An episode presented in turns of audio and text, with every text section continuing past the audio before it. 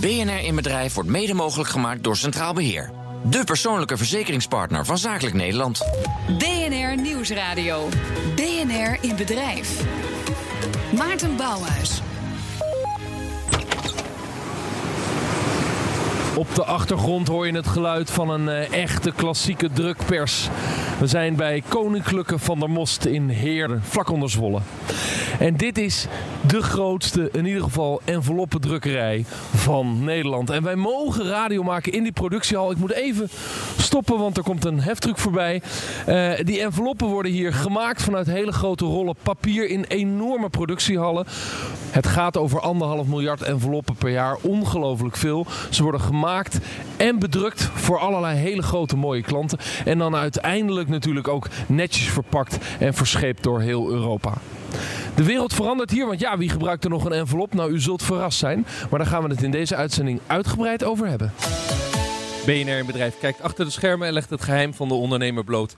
Deze week bij Koninklijke van der Most in Heerden, de grootste enveloppenproducent van de Benelux. De envelop is al meer dan 100 jaar hun belangrijkste product. Hoe gaat deze gevestigde naam nu verder in nieuwe digitale tijden? Centrale vraag van deze week: hoe speel je als ondernemer in op die veranderende tijden? Goedemiddag. Ja, wij staan in de productiehallen uh, waar uh, uh, om mij heen heel veel balen met papier en stapels dozen met enveloppen. en we zetten er foto's van hoe het eruit ziet op, op Twitter en op Instagram uiteraard en op LinkedIn. En ik mag daarover doorpraten, over dit bedrijf en de veranderende tijden. Met Marielle van der Most, directeur-eigenaar van Koninklijke van der Most. En Marielle Vogel, strategisch adviseur over innoveren en ondernemerschap. Van harte welkom beiden. Dankjewel. Dank je. Um, ja, Marielle, jij bent nu inmiddels de vierde generatie aan het roer van dit familiebedrijf. Uh, iedereen kent jullie van de enveloppen. Drukken ongeveer anderhalf miljard uh, enveloppen per jaar. Ik zei het al eventjes. Maar de vraag blijft natuurlijk, blijft dat zo? Kan dat doorgaan? Nou, voorlopig nog wel, maar dat blijft niet altijd zo. nee, maar wat is dan voorlopig in jouw definitie? Uh, ik denk dat we nog zeker tien jaar anderhalf miljard enveloppen per jaar kunnen blijven maken. Ja. En wat voor type organisaties zijn dat dan, die, die, die, die klanten? Uh, nog steeds veel uh, in het uh, bankwezen, verzekeringen, de overheid natuurlijk. ook in de landen om ons heen. en wat je wel ziet is dat direct mail steeds meer gewaardeerd wordt. En daar zijn er ook enveloppen voor nodig. Ja, precies. Ik kruip lekker dicht in die microfoon. Uh, je, je, hebt die enveloppen nodig voor direct mail, want dat werkt beter dan dat ze onze, onze mailbox volgooien met, met communicatie en, en prikkels. Ja, dat is inmiddels wel bewezen. Dat uh, e-mailingen uh, lukraak versturen, dat dat eigenlijk geen enkel effect heeft op, op het kopen van klanten. Ja. Kopen door klant. Nee, nou, heb je een koninklijk bedrijf al, al meer dan 100 jaar en, en de kern is nog steeds die drukkerij. hoezeer ga je nou als directie om met, met kans en bedreiging dat je zegt, ja... Uh, het, is een kans dat ik hier zo goed in ben, want er is gewoon een grote vraag naar. Of ben je voortdurend bezig met de bedreiging, want de, de markt verandert wel. En de vraag is of we zoveel enveloppen kunnen blijven uh, drukken. Nee, allebei. Er is wel een duidelijk onderscheid. Hè. We hebben onze enveloppenfabriek en we zijn een drukkerij. Uh, en we hebben nog een aantal andere onderdelen binnen onze organisatie.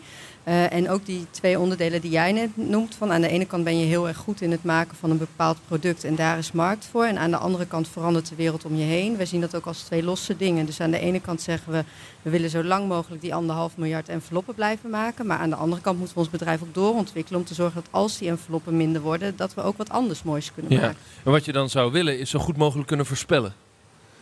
Hoe die markt zich dan gaat ontwikkelen, is dat moeilijk? Uh, ik denk, ja, ja, dat is moeilijk. Maar ik denk dat als het helemaal voorspelbaar was, dat ik niet dit werk zou doen. Want dan zou het ook een stuk minder leuk zijn. Ja, precies. Dus je houdt wel van het onverwachte moment. Als je nou terugkijkt op de afgelopen paar jaar, wat was de meest onverwachte ontwikkeling of schommeling in de markt dan? Uh, nou, het meest onverwachte is denk ik toch wel dat zeker in Nederland de overheid nog lang niet zo ver is in, uh, in hun digitalisering als voorspeld. nee, en... ze steken er honderden miljoenen in, in, maar er gebeurt niet zoveel. Uh, nou, niet zoveel. Ik denk dat ze er heel druk mee bezig zijn. Dat er zeker mensen heel druk mee bezig zijn. Uh, maar voor ons heeft dat uh, minder effect gehad dan we van tevoren hadden bedacht. Ja, dus je had eigenlijk van tevoren geraamd dat je minder aan de overheid, overheid zou gaan leveren. Op dit moment wel, ja. ja. Mario Vogel, hoe, hoe, luister je naar dit, naar dit verhaal als het gaat over strategische verandering? Terwijl je aan de andere kant een bedrijf hebt ja, wat gebaat is bij continuïteit en een goed planbaar product. Want de marges waarschijnlijk vrij laag zijn. Ja, Uh, nou, twee dingen. In eerste instantie natuurlijk die digitalisering. Uh, dat is wel een herkenbaar verhaal uh, wat Marielle hier net schetst. dat je eigenlijk denkt dat bepaalde ontwikkelingen eigenlijk heel snel gaan, maar dat dat in de praktijk niet altijd het geval is. Dus in die zin is het wel herkenbaar, maar wel goed als je daar alvast op inspeelt. Ik zag ook dat jullie in de verschillende interviews die je had gegeven, dat jullie al een, een, een schrift maken eigenlijk naar de verbinding van online en offline. Dus dat lijkt me heel erg goed om daar nog wat, wat zwaarder op, op in te zetten. En als je het hebt over überhaupt hè, de veranderingen, uh, je hebt een continuïteit op een bepaald product. ook dat is natuurlijk herkenbaar voor heel veel bedrijven. En wat je ziet is dat um, je eigenlijk op tijd dat gevoel van veranderen moet gaan ervaren. Dus um, mijn ervaring is helaas dat veel bedrijven wat laat in actie komen om daadwerkelijk al die verandering in te zetten. Omdat ze blijven, blijven hangen bij wat ze eigenlijk gewend zijn te doen. Ja, precies. En dat, uh, dat is ook niet gek, want dat levert nog omzet op.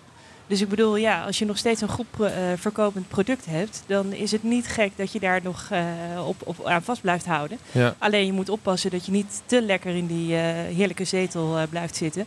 Waardoor je eigenlijk die verandering die wel om je heen plaatsvindt, mist. Wat zijn nou de scenario's die, die je voor ogen hebt? Want je zegt, ja, we verwachten de komende tien jaar nog wel die enveloppen te kunnen maken. En daarna zal het misschien dalen. Wat zijn de scenario's die jullie voor ogen hebben?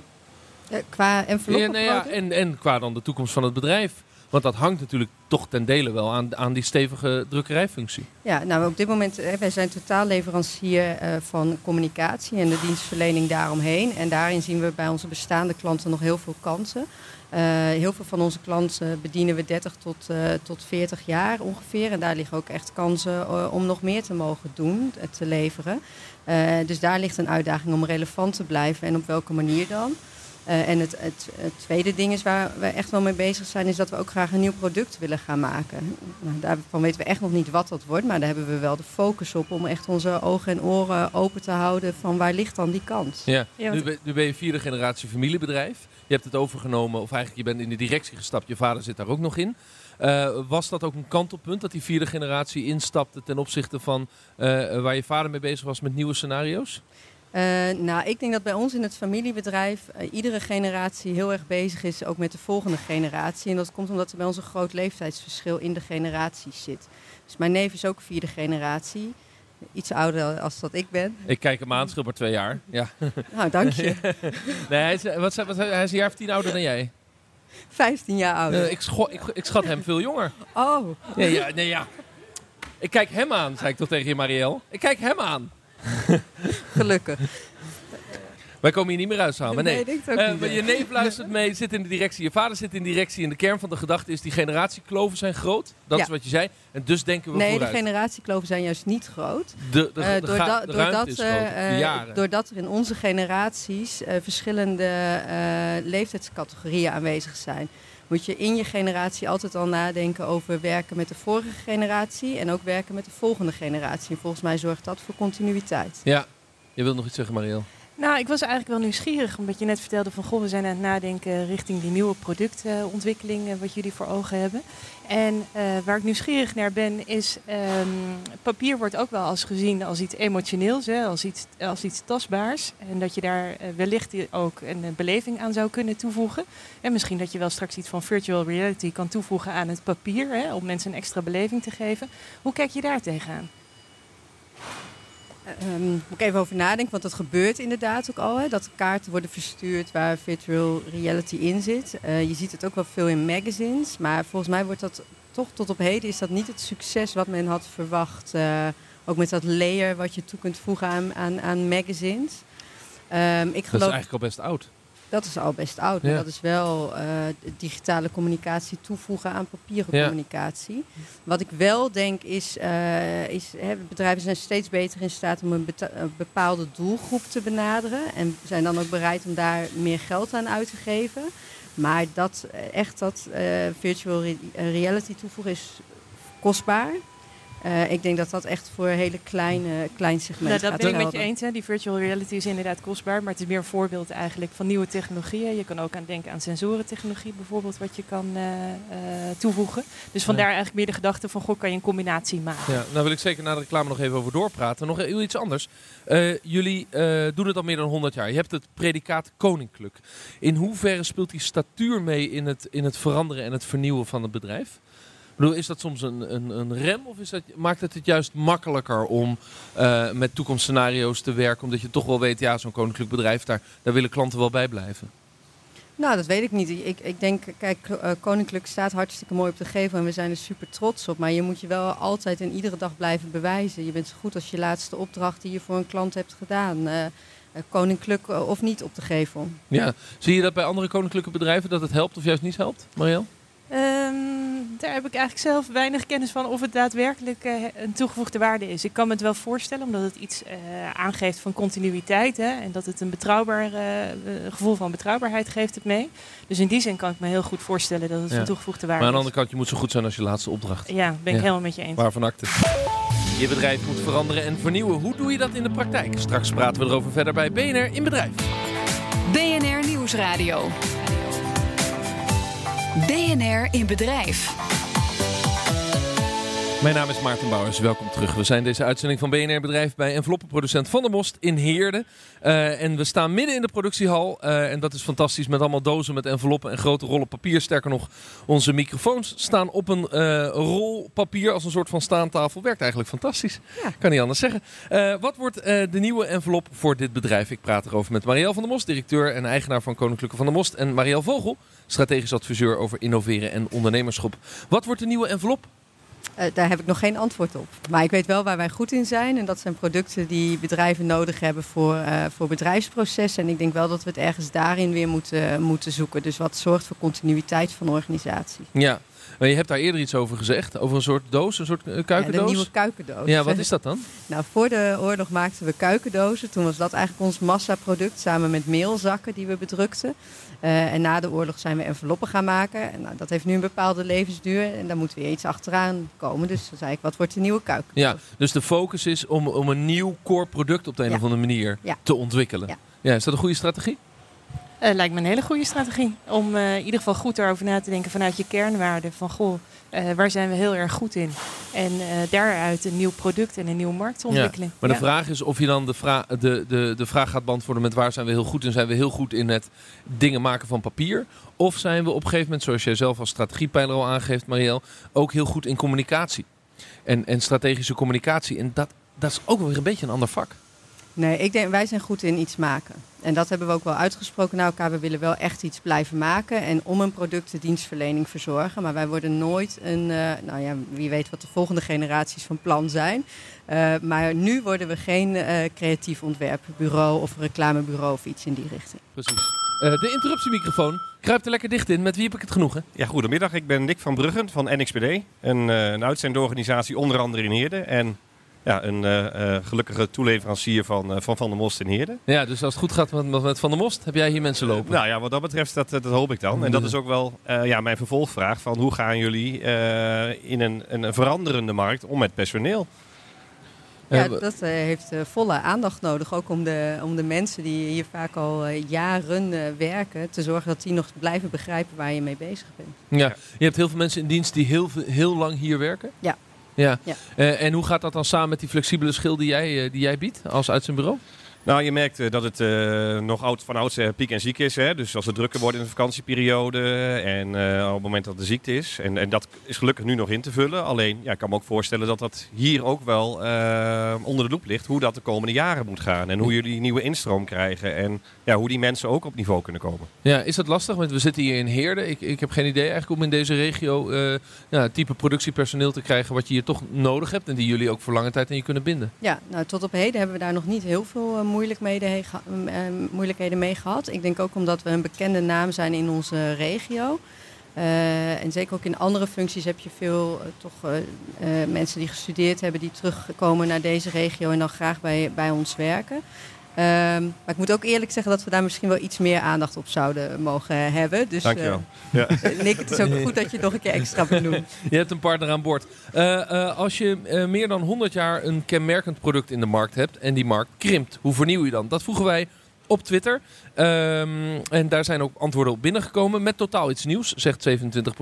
Dat ligt aan het soort product, oké, okay, zegt 35%. En blijf dicht bij je leest, zegt 38%. Dus het is best wel wisselend. Uh, uh, maar het is toch bijna 30%. Wat zeg jij, je zult echt met totaal iets nieuws uh, moeten komen. Hoe kijk je daarnaar? Nou, hangt er vanaf op wat echt iets nieuws is. Hè. Ga je inderdaad heel disruptief uh, een compleet nieuwe markt ontwikkelen? Dat kan natuurlijk. Helemaal wel als je dicht blijft bij die leest. Want daar ben ik het met die andere uh, zoveel procent ben ik het daar wel mee eens. Dat het goed is om ook terug te kijken van waar kom je vandaan en wie ben je en waar ben je naartoe gegroeid. Maar het interessante ervan is als je naar bedrijven als DSM, natuurlijk een gekke geschiedenis met de staatsmeiden en dan nu een chemiebedrijf. Mm -hmm. Als je kijkt naar Philips, is ook gek. Hetzelfde verhaal. Ja. die zitten nu helemaal in healthcare en al het andere stoten ze af. Niet in de laatste plaats omdat er geen op zitten. De vraag is, kun je je voorstellen dat een bedrijf als dat van jullie, Marielle, zo'n grote omslag zou maken ja, in de komende 10, 20 jaar? Ja, dat zou ik me wel voor kunnen stellen. Dat we echt een heel ander product gaan maken, dat zou ik me wel voor kunnen stellen. Ja, uh, uh, dat heb je al uitgesproken. Van ik zoek eigenlijk ook die nieuwe kuikendoos. Ik wil wel bij mijn lees blijven, wat, die, wat 40% van de volgers ook eigenlijk zegt. Dan is de vervolgvraag natuurlijk, hoe doe je dat? Hoe pak je dat proces van veranderen aan? Ik bedoel, je zit met, met je vader die hier is en je neef in de directiekamer. De deur is gesloten, maandagochtend, directieoverleg. Niet zo vaak gesloten. Wat doen jullie? Wat doen, wat doen wij? Ja, wij kijken heel goed om ons heen en, en, en uh, kijken ook waar de behoeften bij, bij klanten liggen. Uh, maar kijken ook naar de, naar, naar de wereld. Hè. Wat verandert er in de wereld? Waar komt in de toekomst vraag naar? En een heel, uh, heel groot punt op dit moment natuurlijk is dat de, de, plastic moet de wereld uit. we weten dat er een enorme vergrijzing aan zit te komen. Ja, wat, wat, gaat daar gebeuren? En daar kijken we wel echt naar. Daar hebben we het over met elkaar. Waar liggen dan die kansen? Dus je probeert die grote maatschappelijke trends dat bedrijf in te, in te trekken. Ja. ja. Wat zou jouw aanpak zijn, Mariel? Uh, nou, in dit geval uh, ook goed om je heen kijken. Inderdaad, uh, je verwonderen, verwonderen en de vragen stellen juist ook aan die klanten. Van waar hebben jullie nou op dit moment nog behoefte aan en waar over vijf jaar? Ehm, wel nog weer kijken naar die kernwaarden. Van goh, waar ben je goed in? Ik wilde een voorbeeld van bijvoorbeeld Koninklijke Tichelaar. Heeft ook het predicaat koninklijk. Er bestaat al honderden jaren. Heeft op een gegeven moment ook gemerkt dat aardewerk eigenlijk tot een drastisch nulpunt zich ontwikkelde. Want zij zijn een aardewerkproducent aardewerkproducent. En zij zijn zich ook helemaal een switch gaan maken. Vanuit de gedachte, we maken iets. We zijn ambachtelijk. Uh, maar van daaruit hebben ze zich helemaal gericht op architecten en vormgevers. En zijn ze zich in de exclusieve uh, keramiek uh, gaan richten. Dus een mooi voorbeeld eigenlijk van ook een bedrijf... Hè, wat eigenlijk een, een soortgelijke ontwikkeling in de loop van de jaren heeft doorgemaakt. En zich heeft heruitgevonden. maar wel nou ja, bij, het, bij het maken is gebleven. maar toch een, een heel nieuwe markt heeft aangeboord. Ja, het roept natuurlijk de vraag op dat als je naar je klanten gaat luisteren, of die klant het antwoord op die vraag wel heeft. Wat zijn behoefte is over vijf jaar. Ja, dus daarom zou ik me ook wel voor kunnen stellen dat we ons wel, uh, zeg maar, qua doelgroep op een, he op een hele ander, uh, heel ander soort klant gaan richten. Dat zou kunnen. Uh, ja, waar begin je dan? Bij heb je begin... al, hebben jullie er al een eerste idee van? Jawel, ik heb wel ideeën, maar ik ga niet alles nu ook hm. vertellen. Wat ik me ook kan voorstellen is dat het ook een beetje om timing gaat, Marielle. Timing dus je kunt je richten op de klant, ja. maar het gaat ook over timing. Maar we hebben het hier over een scope van tientallen jaren. Hoe bepaal je dan de timing? Hoe, hoe bepaal je nou hoe lang je doorgaat met het geloof dat je bijvoorbeeld de komende tien jaar nog anderhalf miljard enveloppen kunt maken? En wanneer je zegt, oké, okay, nu ga ik gewoon zelf afbouwen om een nieuwe markt in te stappen? Nou, dat zijn twee verschillende dingen. Enerzijds heb je natuurlijk inderdaad die grote ontwikkelingen die om ons heen plaatsvinden. Dus die technologische, die maatschappelijke, demografische ontwikkelingen. Nou, dat, dat kan soms wel uh, decennia duren voordat dat daadwerkelijk wordt geadopteerd door bijvoorbeeld een consument of een bedrijf. En dus daar gaat vrij lang overheen. Een technologie als 3D-printen, nou dat bestaat al iets van 25 jaar. Maar ik zie het nog steeds niet overal om me heen uh, in, het, uh, in het bedrijfsleven of in de woningmarkt terugkomen. Ehm, dus dat kan relatief lang, uh, lang duren.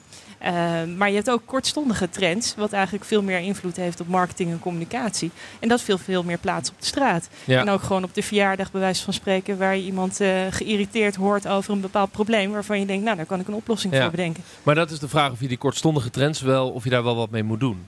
Ja, dat is ook een vraag. Ja, ja, want ik kan me voorstellen dat je een bedrijf bent wat, laten we zeggen, lange processen heeft en redelijk lange planningstijden. Eh, waardoor je de marges ook laag kunt houden, omdat je eh, ja, enorme producties draait. Ja, maar ik denk dat daar ook wel de uitdaging in zit. Hè? Dat je het niet te veel ophangt aan je huidige bedrijfsvoering, maar ook juist daarnaast uh, durft te kijken. En daarom noemen we het ook wel echt als twee losse, ja, losse onderdelen van het, of losse onderdelen. Maar aan de ene kant focus, focussen we ons op zo lang mogelijk die anderhalf miljard enveloppen maken en de formulieren die daarbij horen. En aan de andere kant die nieuwe kuikendoos. Ja, precies. Uh, jullie hebben ook een bedrijf in Zuid-Limburg overgenomen. Ja. Uh, en, en, dat heeft ermee te maken dat je je wil richten op de Duitse markt ook meer. Ja, ja. Uh, wat is er speciaal in die Duitse markt? Daar Buiten dat die groot is. Daar gebruiken ze nog veel enveloppen. En we, we verkochten geen envelop in Duitsland. Nee, dus zij lopen achter op wat wij in, de, in Nederland aan het doen zijn met het gebruik van enveloppen. Ja, ja, en het is natuurlijk veel groter. Hoe, ja, hoe, ja, en hoe groot is dat gat dan, van dat achterlopen? Uh, nou, ik denk dat zij in, in, qua digitale communicatie, zonder mensen te willen beledigen, wel uh, tien jaar achterlopen. Ondanks het feit dat ze allemaal smartphones hebben en, en hetzelfde internet gebruiken. Ja, maar er wordt, veel meer, uh, er wordt echt veel meer post verstuurd. En ook mensen ontvangen echt nog hun bankafschriften, kunnen die zelf uitprinten bij de bankfilialen. Uh, is echt nog een hele andere manier van communiceren. Ja, en dan zeg je oké, okay, dan kies ik er strategisch voor om naar de Duitse markt te gaan. Uh, maar ja, uh, dat, dat is nog niet zo makkelijk gezegd. Dat is makkelijk gezegd, maar niet zo makkelijk gedaan.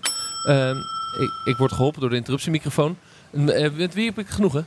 met Judith Wonink. Ik ben marketing- en communicatiemanager bij Van der Most. Ja, en dus um, is het jouw taak om de Duitse markt te ontdekken? Onder andere, ja. Hoe, hoe, nou, welk advies heb je gegeven aan de directie? Nou, ik moet zeggen dat mijn focus met name op de Nederlandse markt ligt. Maar uh, ja, nee, ik heb eigenlijk een vraag van Marielle Vogel. Mag, zeg maar. Mag ik dat? Ja. Uh, ja. Uh, ja. Wat zie jij als zeg maar, de trend waar wij als eerste op in kunnen spelen? Nou, waar ik bij jullie direct aan moest denken was eigenlijk dataverwerking. He, jullie, zijn, jullie doen veel aan logistiek. Uh, dus dat levert uh, vast heel veel data op. Jullie hebben ook nog veel voorraad. Uh, dus ik vroeg me ook af hoe dat zich gaat ontwikkelen richting de toekomst. Ik begreep dat jullie nog mokken en, en al dat soort relatiegeschenken en zo opslaan. dus ik ben wel heel nieuwsgierig hoe dat zich naar de toekomst ontwikkelt. Maar data, dat zou wat mij betreft een van de eerste nieuwe technologieën, of nou ja, het, wel bestaande Is dat een van jouw speerpunten in marketing? Om je ook meer als databedrijf te, te onderzoeken of te ontwikkelen? Nou, niet per se. Wij ons oprichten, volgens mij is Marielle net al heel mooi. Uh, ja, aan de ene kant gewoon uh, ja, zoveel mogelijk enveloppen uh, verkopen. En anderzijds ons ja, totale grafisch pakket promoten. Ja.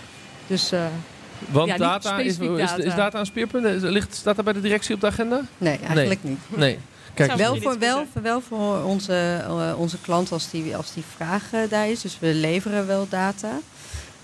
Um, maar bij ons is ook alles wat wij doen is in opdracht van een bedrijf. Dus wij hebben geen openbare webshop met consumentendata bijvoorbeeld. Nee, precies. Goed. Dat gezegd hebben, hoe speel je nou als ondernemer in op veranderende tijden? Nou, aan de ene kant vertrouwen hebben in wat je kunt. bij je lees blijven. Uh, een goede planning hebben dat de komende tien jaar nog een fantastische cash cow in huis hebt. En tegelijkertijd om je heen kijken en de trends van de buitenwereld naar binnen laten komen. Dat zou de manier zijn om dat op een goede manier te doen. En dat dan in een familiebedrijf waarin die hele familie in de directie zit zodat je voor de volgende generaties zorgt. Marielle van der Most, directeur en eigenaar van Koninklijke van der Most, vertelde dat mij bij haar in de productiehal. En Marielle Vogel stond daarnaast en uh, hielp vragen stellen, strategisch adviseur over innoveren en ondernemerschap. Dank dat je te gast was. Wil je meer horen van uh, Marielle? Van de Most. Luister dan naar onze podcast BNR in Bedrijf at Home. Misschien is, de, is het wel zo dat de toekomst van, het, van Koninklijke van de Most dan uh, op de eerste plaats staat. Ik was bij haar te gast in Kampen en dat werd een boeiend persoonlijk gesprek. Uh, je vindt de podcast in je eigen podcast-app of natuurlijk via bnr.nl en de BNR-app.